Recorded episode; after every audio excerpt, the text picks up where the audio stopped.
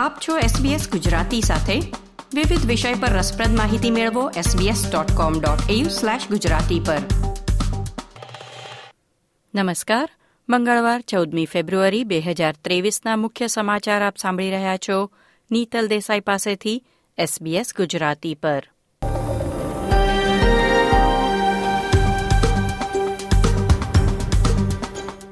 આજના મુખ્ય સમાચાર. કેન્દ્ર સરકારે કહ્યું, તેમની આર્થિક યોજના પર અમલ કરવામાં આવે તો દેશ મંદીમાં નહીં સપડાય. ક્વીન્સલેન્ડમાં બુશફાયર વીસ ઘર આગમાં નાશ પામ્યા. પ્રથમ વિમેન્સ પ્રીમિયર લીગની હરાજીમાં ઓસ્ટ્રેલિયાની એશ ગાર્ડનરને ગુજરાત જાયન્ટ્સ ટીમે ખરીદી. એશ બીજા ક્રમની સૌથી મોંઘી ખેલાડી બની.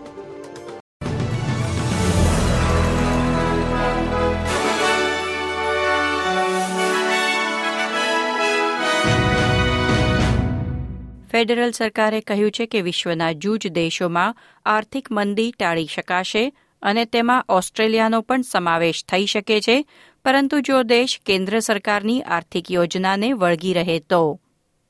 સતત વધી રહેલા વ્યાજના દર માટે કેન્દ્ર સરકારે રિઝર્વ બેંકના ગવર્નર ફિલિપ લોની જાહેરમાં સીધી ટીકા કરવાનું ટાળ્યું છે. ડોક્ટર લોનો કાર્યકાળ આ વર્ષના સપ્ટેમ્બર મહિનામાં સમાપ્ત થવાનો છે. તે દરમિયાન આવતીકાલે સેનેટની સુનાવણીમાં વ્યાજ દરમાં સતત નવ વધારા વિશે તેમની પૂછપરછ કરવામાં આવશે. ઓસ્ટ્રેલિયામાં પ્રથમવાર એક યુનિવર્સિટીએ વિદ્યાર્થીઓ માટે આઈડી કાર્ડને રદ કરી ડિજિટલ આઈડી શરૂ કર્યા છે. વિક્ટોરિયાની મોનેશ યુનિવર્સિટીએ તેનું ડિજિટલ એમપાસ આઈડી આજથી શરૂ કર્યું છે. આઈડી કાર્ડ મેળવવાને બદલે નવા વિદ્યાર્થીઓ અને સ્ટાફ સભ્યો સ્માર્ટફોન અથવા એપલ વોચમાં ડિજિટલ આઈડી દ્વારા યુનિવર્સિટીની સેવાઓ મેળવી શકશે. એનએફસી ટેકનોલોજીનો ઉપયોગ કરતું ડિજિટલ એમપાસ એપલ અને ગૂગલ વોલેટમાં ઉમેરી શકાય છે.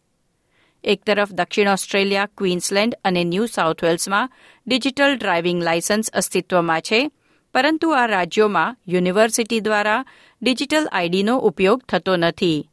તેથી વિદ્યાર્થીઓ માટે ડિજિટલ આઈડી દાખલ કરનાર મોનેશ ઓસ્ટ્રેલિયાની પ્રથમ યુનિવર્સિટી બની છે.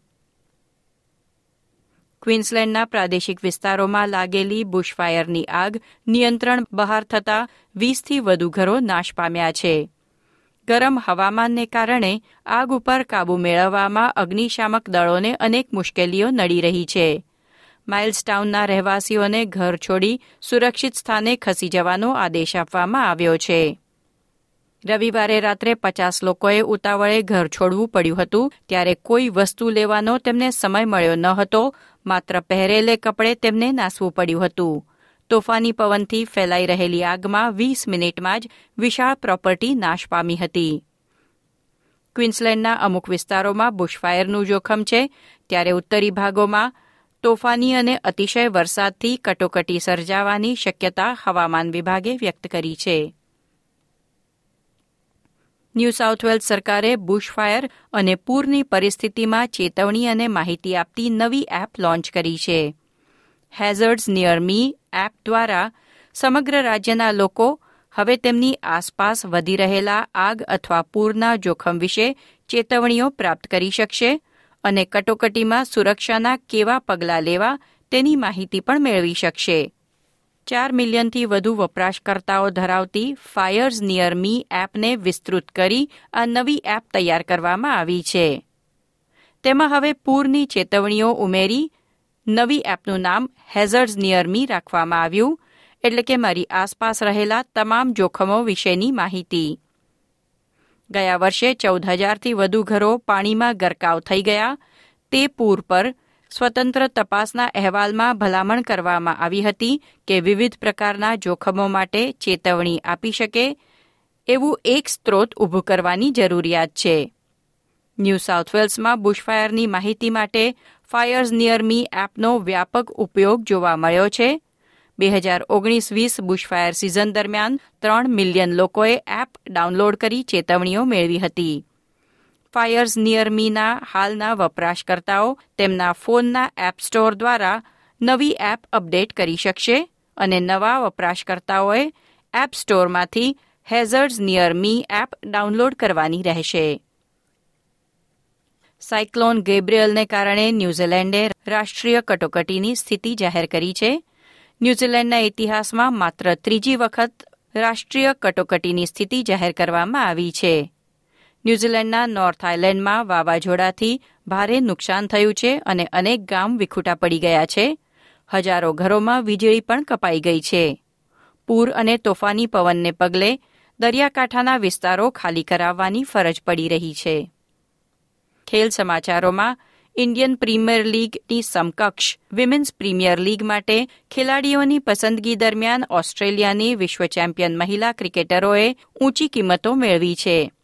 એશ ગાર્ડનર સૌથી વધુ ફી મેળવનાર ઓસ્ટ્રેલિયન બની, જેને માટે ગુજરાત જાયન્ટ્સ દ્વારા પાંચ લાખ અઠ્ઠાવન હજાર ડોલર ચૂકવવામાં આવ્યા. બેથ મુની ત્રણ લાખ પચાસ હજારની ફી સાથે બીજા નંબરે રહી અને એલિસ પેરીને રોયલ ચેલેન્જર્સ બેંગ્લોર દ્વારા બે લાખ સત્તાણું હજાર ઓફર કરવામાં આવ્યા છે. કેપ્ટન મેગલેનિંગને દિલ્હી કેપિટલ્સ દ્વારા એક લાખ બાણું હજાર ડોલર ઓફર કરવામાં આવ્યા હતા. ભારતની સ્મૃતિ મંધાનાને રોયલ ચેલેન્જર્સ બેંગ્લોરે ત્રણ પોઈન્ટ ચાર કરોડમાં ખરીદી હતી, જે મહિલા પ્રીમિયર લીગની હરાજીમાં સૌથી ઊંચી બોલી હતી. હરાજીમાં કુલ સત્યાસી મહિલા ખેલાડીઓની પસંદગી કરવામાં આવી, જેમાં પચાસ ભારતીય ક્રિકેટરો અને ત્રીસ આંતરરાષ્ટ્રીય ખેલાડીઓનો સમાવેશ છે. આ હતા મંગળવાર, ચૌદમી ફેબ્રુઆરીની બપોરના ચાર વાગ્યા સુધીના મુખ્ય સમાચાર. લાઇક શેર કોમેન્ટ કરો. એસબીએસ ગુજરાતીને ફેસબુક પર ફોલો કરો.